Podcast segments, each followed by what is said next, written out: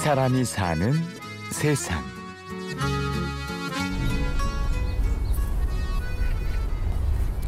그리고 저쪽에 노란 꽃이 나무로서 서울에서 가장 봄을 먼저 알리는 풍년화입니다. 꽃잎이 이렇게 네 개예요. 저희 응원하는 술처럼 생긴 그래서 그 네 개가 이렇게 말려 있다가 포로록 펴지면서 예, 예, 예. 여러분은 봄이 오면 어떤 일을 하시나요? 홍릉 수목원으로 알려진 국립산림과학원에는 계절에 따라 나무가 변하는 모습을 연구하는 사람이 있습니다. 네.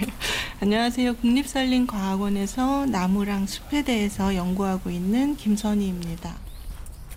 김선희 씨는 대학 시절부터 정식 연구원으로 일하는 지금까지 30년 가까이 나무를 연구한 나무 박사인데요. 나무와 그녀의 첫 인연은 마당에서부터 시작됐습니다.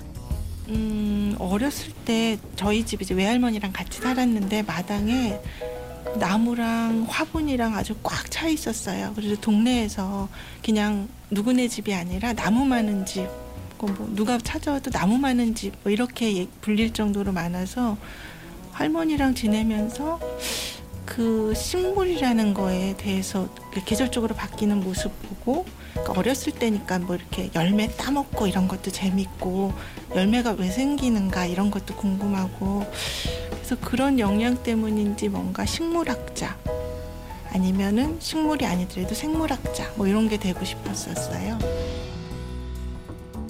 마당은 물론 대문 지붕까지 파란색 화분으로 채워진 어린 시절의 양옥집.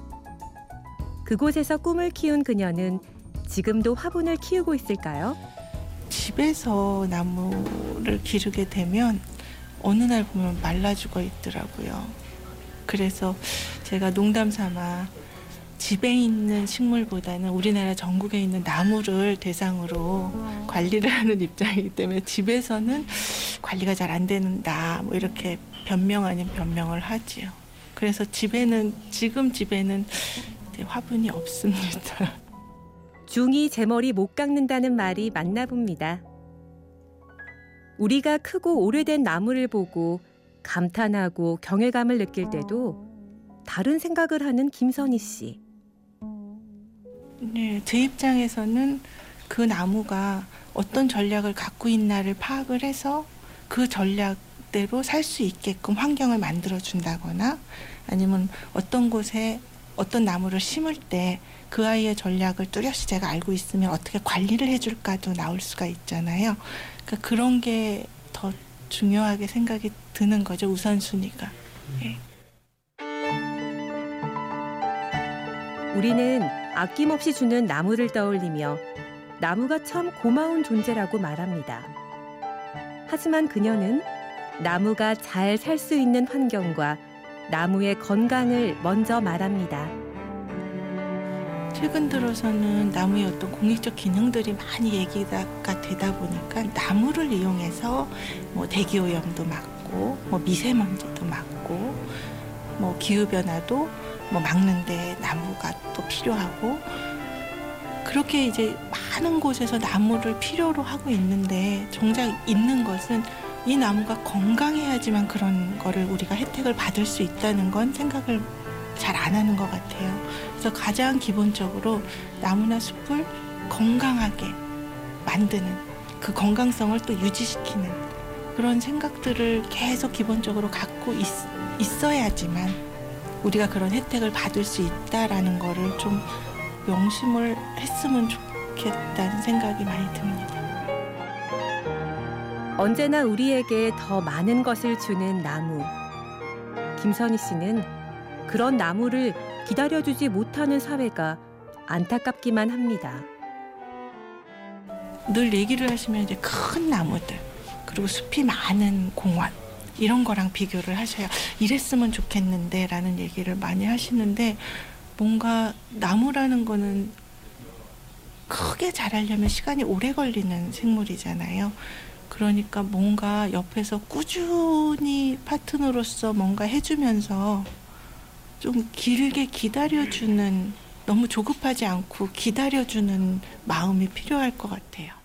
그리고 그 기다림은 우리에게 더 많은 경험을 전해줄 겁니다. 그래서 예를 들어서 뭐 학교 숲도 큰 나무들을 갖다 심어요. 그러면 아이들 눈에는 이제 큰 나무만 보이는 거죠.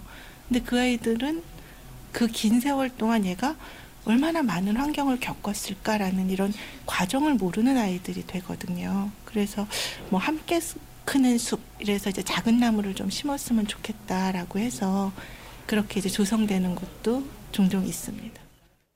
김선희 씨의 바람처럼 여린 나무를 돌볼 줄 아는 세상을 꿈꿔봅니다. 내 안에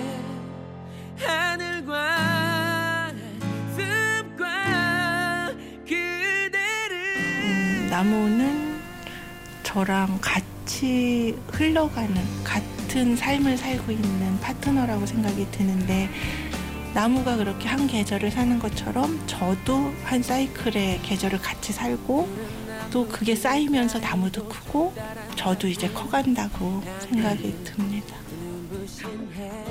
이 사람이 사는 세상. 오늘은 나무와 함께 성장하는 세상에서 김선희 씨를 만나봤습니다. 지금까지 취재 구성의 강희구, 내레이션 임현주였습니다. 저는 좋은 삶보다는요 나무에 문제가 생긴 삶, 나무에 문제가 생긴 숲 이런 데를 가서